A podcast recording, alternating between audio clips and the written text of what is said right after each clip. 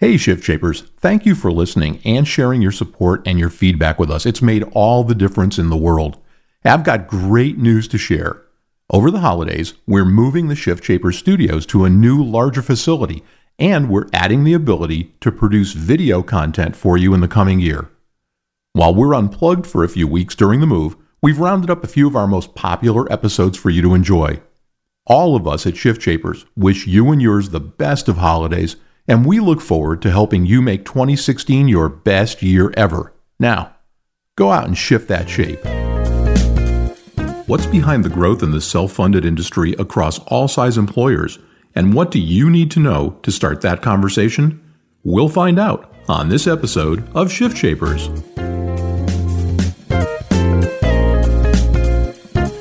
Change either paralyzes or energizes. The choice is yours. You're listening to the Shift Shapers podcast. You're about to learn firsthand from businesses and entrepreneurs who have successfully shaped the shifts in their industries. Get ready to become the change that you want to see. Here's your host and Chief Transformation Strategist, David Saltzman. This episode of Shift Shapers is sponsored by MyEdge, the premier provider of Form 5500 prospecting solutions for benefit advisors. Local, regional, and national advisors rely on this affordable, easy to use, real time search engine to find their target prospects. For more information, visit our website at www.shiftshapersonline.com. Our guest on this episode of Shift Shapers is Adam Russo, Esquire. Adam is co founder and CEO of the Phia Group, as well as founding and managing partner of Russo and Minchoff, a law firm. Now, the Phia Group does a lot of very interesting stuff. They provide plan documents and consulting. Today's conversation, I thought we might kind of start with a, another discipline that they deal in an awful lot, which is cost containments, claims recovery, plan design, etc. But with that, welcome, Adam. How are you today? I'm great. How are you? I'm fine. Thanks for sharing your expertise with our audience. We're always interested in our guest's journey and you've got a law degree and you ended up working on the medical side um, as well. What was your journey like? How did you get to be doing what you're doing today? That's a great question. I, I do get asked that a lot. People automatically assume that, you know, it's a family business or, you know, I took this over for my dad. The truth is, um, I was 16 looking for a job and I knew I wanted to be an attorney and I happened to get a job working for an attorney who studied and handled subrogation law, ERISA law. Um, he had a small practice right down, right in downtown Boston, and I just started working for him for like six bucks an hour. You know, filing, answering phone calls, etc. And I stayed there all through college, all through law school. I got my master's degree in finance. I stayed there the entire time. Literally, I went to school maybe five minutes away from my job. And I got to understand self funding. I went to my first self insurance conference at SIA. I think I was 18 at my first ever conference. Wow. So what ended up happening was I became the director of sales for his organization, quite frankly, just because there was no sales guy. There was no salesperson. I was offered the job because there was no job. You know, we needed business. And I just started trying to sell. And the client I sold was a TPA in New York, a very large TPA. And I realized at that point in time that, uh, you know, maybe this is something I want to do for the rest of my life. And I realized that what's happening across the industry was at least when it came to cost containment and the type of recovery work that my company was doing at the time is that everything was off the shelf. There was no customization whatsoever. Even if we, I would go to people and they say, "Well, I want a special report," the answer always had to be no, we can't do that, or there was a very stiff fee in order to do those things. And what I realized is the competition was the same way. So I basically took my experience that I got from my master's degree in finance. I took the experience I had from from law school and all the experience I had there, and I called my best friend that I went to college with. His name is Mike Bronco. He's still my partner today. And I asked him, I go, hey, you want to do a really stupid thing and start a company? And he goes, what, what, what are we going to do? I go, we're going to do subrogation. And he said, subro what? He had no idea what that even was. And I can tell you most people don't. So we uh, went camping up in New Hampshire for a weekend. I took a couple yellow pads and we literally wrote out our business plan. I was 24 years old at the time. And we started the Phia group with $4,000 cash, $2,000 each. And uh, today we have 140 people. Wow, it's rarely a straight line in, in, these kinds of career paths and whatnot. It's always interesting, and that's that's why we ask the question. So you deal with a, a lot of advisors, benefit advisors. And as you know, and we discussed off air, they're challenged to do more with less today. There are also a lot of them moving from more of a product play to a value play. How can they stay on task? And more importantly, how can they remain relevant to their clients and their prospects? You know, great question. It's so funny when healthcare reform first started coming up, and you would hear, you know, people thought it was the end of the world, you know, the end of self funding, the end of, you know, brokers and consultants. So, you know, what is this going to do for our industry? I took the exact opposite approach. I had the I had the belief system that this would only benefit our industry. It would give us even more business. There would be more opportunities. And I think I was right. I think I was proved right in that. And I can tell you, what you need to do now is for the first time, it seems to me in a long time, people actually want skin in the game. If you looked at healthcare 10 years ago, it was always viewed that the insurance companies were the bad element, you know, the big bad insurance company. Now, while there's still some of that today, I mean, you definitely don't hear it as much. You now look and people actually say, you know, why is that hospital charge so high? Why is that bill so big? Why do these costs just keep on continuing to rise year after year after year? It's no longer that whole, you know, just that Michael Moore movie, I think it was called Sicko, where everything was about the big bad insurance company. And now people are realizing there's a lot more to it. So what companies, specifically employers, are starting to do is I think whereas maybe 10, 15 years ago, they made the assumption that okay, my premiums will go up every year, my co-pays might go up, I might have to adjust the premium for my employees. People now realize there are real cost containment efforts, things that you can do within your plan to help drive down those costs. People feel much more empowered to do that. So I think when people are seeking, are empowered, they're looking for opportunities. Having true experts out there in the industry, and these are brokers, consultants, advisors, there's much more opportunity to bring you a value based answer, a value based approach where you tell people, okay, you're trying to get to X, Y, and Z. Here's how we can take you there. And the great thing about the environment that we're in with healthcare reform is that because it's all so new, there are so many different things that we can do as an industry to get people to become success stories. There's no lawyer in the country that could ever actually tell you that they have a dozen years or 10 years experience in healthcare reform. It's only been around for such a short period of time. Everyone's new at this. This is all brand new. So it's very different eh, from a legal standpoint.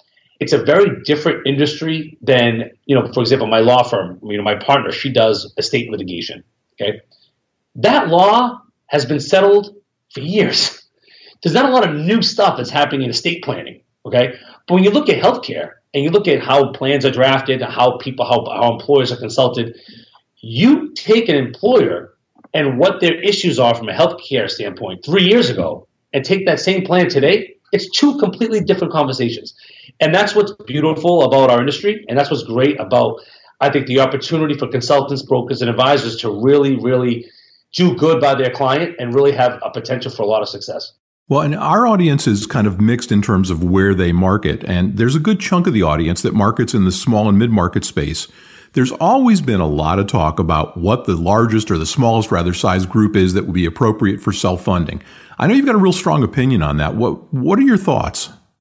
You know, I love that question, right? And I I ask this question when I speak all the time. I'll actually ask people to raise their hand and tell me what do they think the perfect self-funded plan size is. Okay, I never forget. I had a guy one time tell me 1 million lives. I said, what? He said, 1 million lives. I'm like, so you realize, sir, that they'd have, there'd be like three clients in the entire country that could actually be your client.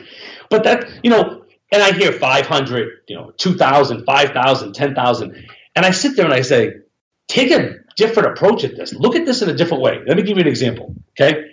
If I had, and again, I'm not, I'm not, I'm just using an example, not stereotyping any particular type of individuals, but let's just say you have a truckers plan. Okay, you have a bunch of truckers. Now, I can bring this up because a couple of my best friends actually drive for a living, so I know that you know you tend to get a little bit of a pot belly when you when you're driving around a lot in, in those cars. If you had a plan of five thousand truckers that are, they all smoke, let's say, they all drink a lot, they drink to the excess, they don't exercise. So they all have diabetes, they all have high blood pressure, they're all about 50, 60 pounds overweight, so let's say they're morbidly obese. But there's 5,000 of them. Is that a good candidate for self funding? I don't think so. There's 5,000 lives, but I probably not want to take on too much risk there. Now, you take 200 yoga instructors. They don't eat meat, they hike every day, they drink only water, they don't even know what alcohol looks like. But there's only 200 of them. Which of those two is a better candidate to be a self funded plan? I would take the yoga instructors. The best self funded plan what if you have a self made millionaire, a single guy or a woman, and they're just filthy rich? They have a lot of cash. Why do they need to buy health insurance? Why can't they just walk into a facility and just stop pulling $100 bills out of their pockets and pay for health care? So I really don't think it, the size of the employer is what matters. I think it's the demographics of that employer, the demographics of that those particular individuals, and the way you figure out if someone's a good candidate for self-funding is by looking at their claims data. History repeats itself. What you look at in the past, when you look at the claims, where are the risks, and then you can say, okay, I now have I now know what the risks are with my employees' data, with my employees' claims, and then you build a plan design around that particular risk. So you can look at the advantages of your plan and disadvantages and customize the right approach for you. That's what we do for our self-funded plan. That's how we take it, look at it going forward. And I, so when you answer that question, the answer is not really the size of the plan, but the type of individuals and the demographics and claims within that plan. Now, a word from our sponsor, MyEdge, the premier provider of Form 5500 prospecting solutions. Are you wasting valuable time searching for qualified leads? The MyEdge prospecting solution makes it easy to research, find commissions, premiums, fees, and see all the current lines of coverage an employer is reporting. Why not use a targeted 5500 prospecting solution that was designed specifically for benefit advisors? MyEdge supplies the data that counts when you need to research prospects or learn what competitors are selling in your market. And learning to use MyEdge is fast and easy when your prospecting data is accurate and with real time updates, you'll spend less time researching and more time selling. To learn more about this innovative prospecting solution, visit our website at www.shiftshapersonline.com. So, if a benefit advisor who's never really been in this marketplace before wants to start talking with prospects and talking with clients about self funding, I'm sure you spend an awful lot of time advising those folks. What is that conversation like? How do you explain to the benefit advisor how to broach this subject and how to have an initial conversation with a prospect or with a client? I guess the first thing I would bring up is you're always trying to find out what people's pain points are. You know, that's the one of the things that I learned early on in this business is people, especially in healthcare, it's almost like they need to be told what areas they need assistance in because it's just there are so many complexities and so much going on. So what I would advise you to do is the first thing is ask them what they like or don't like about their healthcare plan that they currently have. What do, what don't they like about their insurance experience?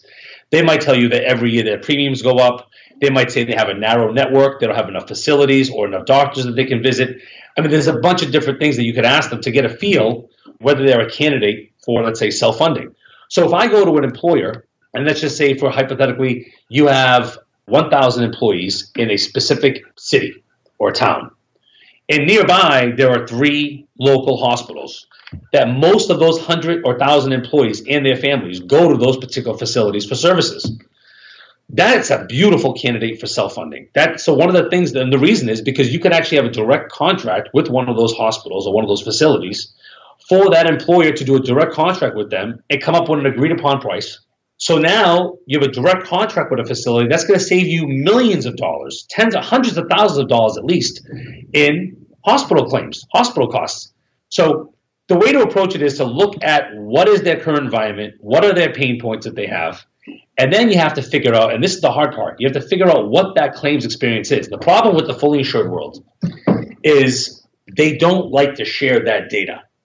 So it's not that easy to walk into a um, an employer who's been fully insured for 10 years and go, okay, send me all of your claims history so we can take a look and see where, you know, what the claims information is going to tell us.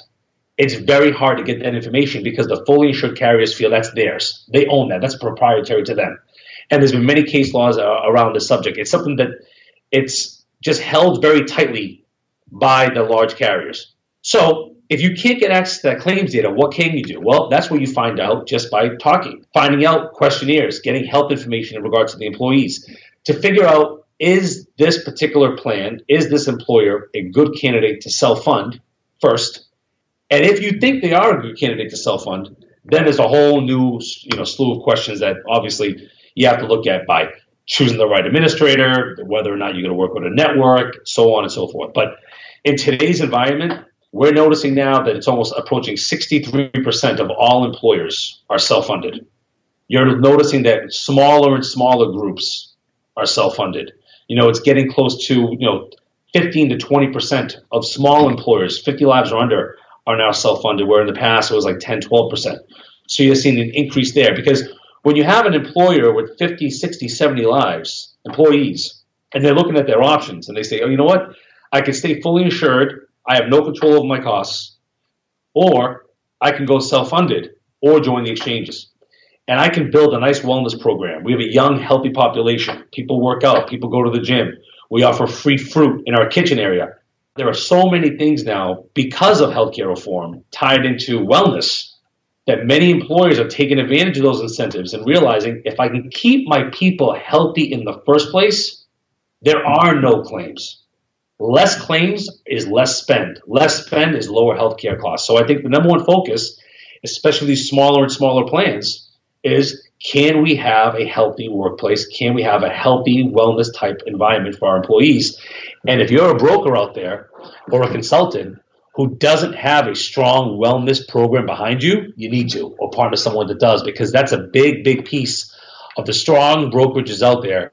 The ones that have strong or good ties in with wellness plans or wellness design, those are the ones that are succeeding right now going forward. So we, we have a market that's growing. It's growing in a variety of different segments. We have benefit advisors who have never talked about this before, who are starting to learn about it and have conversations and it will come as no surprise to any of our listeners that the government wants to try to stop this or at least put a wrench in it. Why is that, Adam, and how are they doing it? This one is something I've been discussing for years. And I think at first, many people thought that I was crazy to even bring it up. But to me, I always took the sense that the biggest threat to our industry, to self funding, for example, and the fact that it's growing, is its own success. The success of self funding is its biggest threat. Now, let me give you an example exchanges. If every employer, you have a healthy employer, they have choices. What does that state or federal government exchange program want? They need healthy lives in the exchanges. They need them. That's the bottom line fact. If the exchanges are just full of sick people, they will blow up. The costs are just going to be too high. You need healthy money coming in on healthy lives that is going to offset the sick lives. That's just the reality. Everyone coming in can't be sick. So, what can you do? Well, if you notice that self-funding is growing, that more and more employers who are having who have a healthy population are choosing to self-fund, how do you stop that? Well, people say, well, we're ERISA plans, you know, we're protected by federal law, the states can't touch us. You're right. If you never plan on purchasing stop loss insurance, if you're self-funded, if you have so much money in the bank that you never need any type of stop loss protection, okay, you're fine.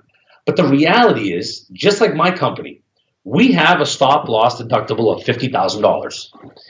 We're here in Massachusetts. If the law in Massachusetts said that you could not purchase stop loss unless the specific deductible was 200,000, I would no longer be self-funded. I cannot afford the risk that any one of my employees may have up to $200,000 in claims per year. It would put me out of business. I would therefore immediately stop being self funded. I would either be fully insured under subject to the control of the state or I join the exchange.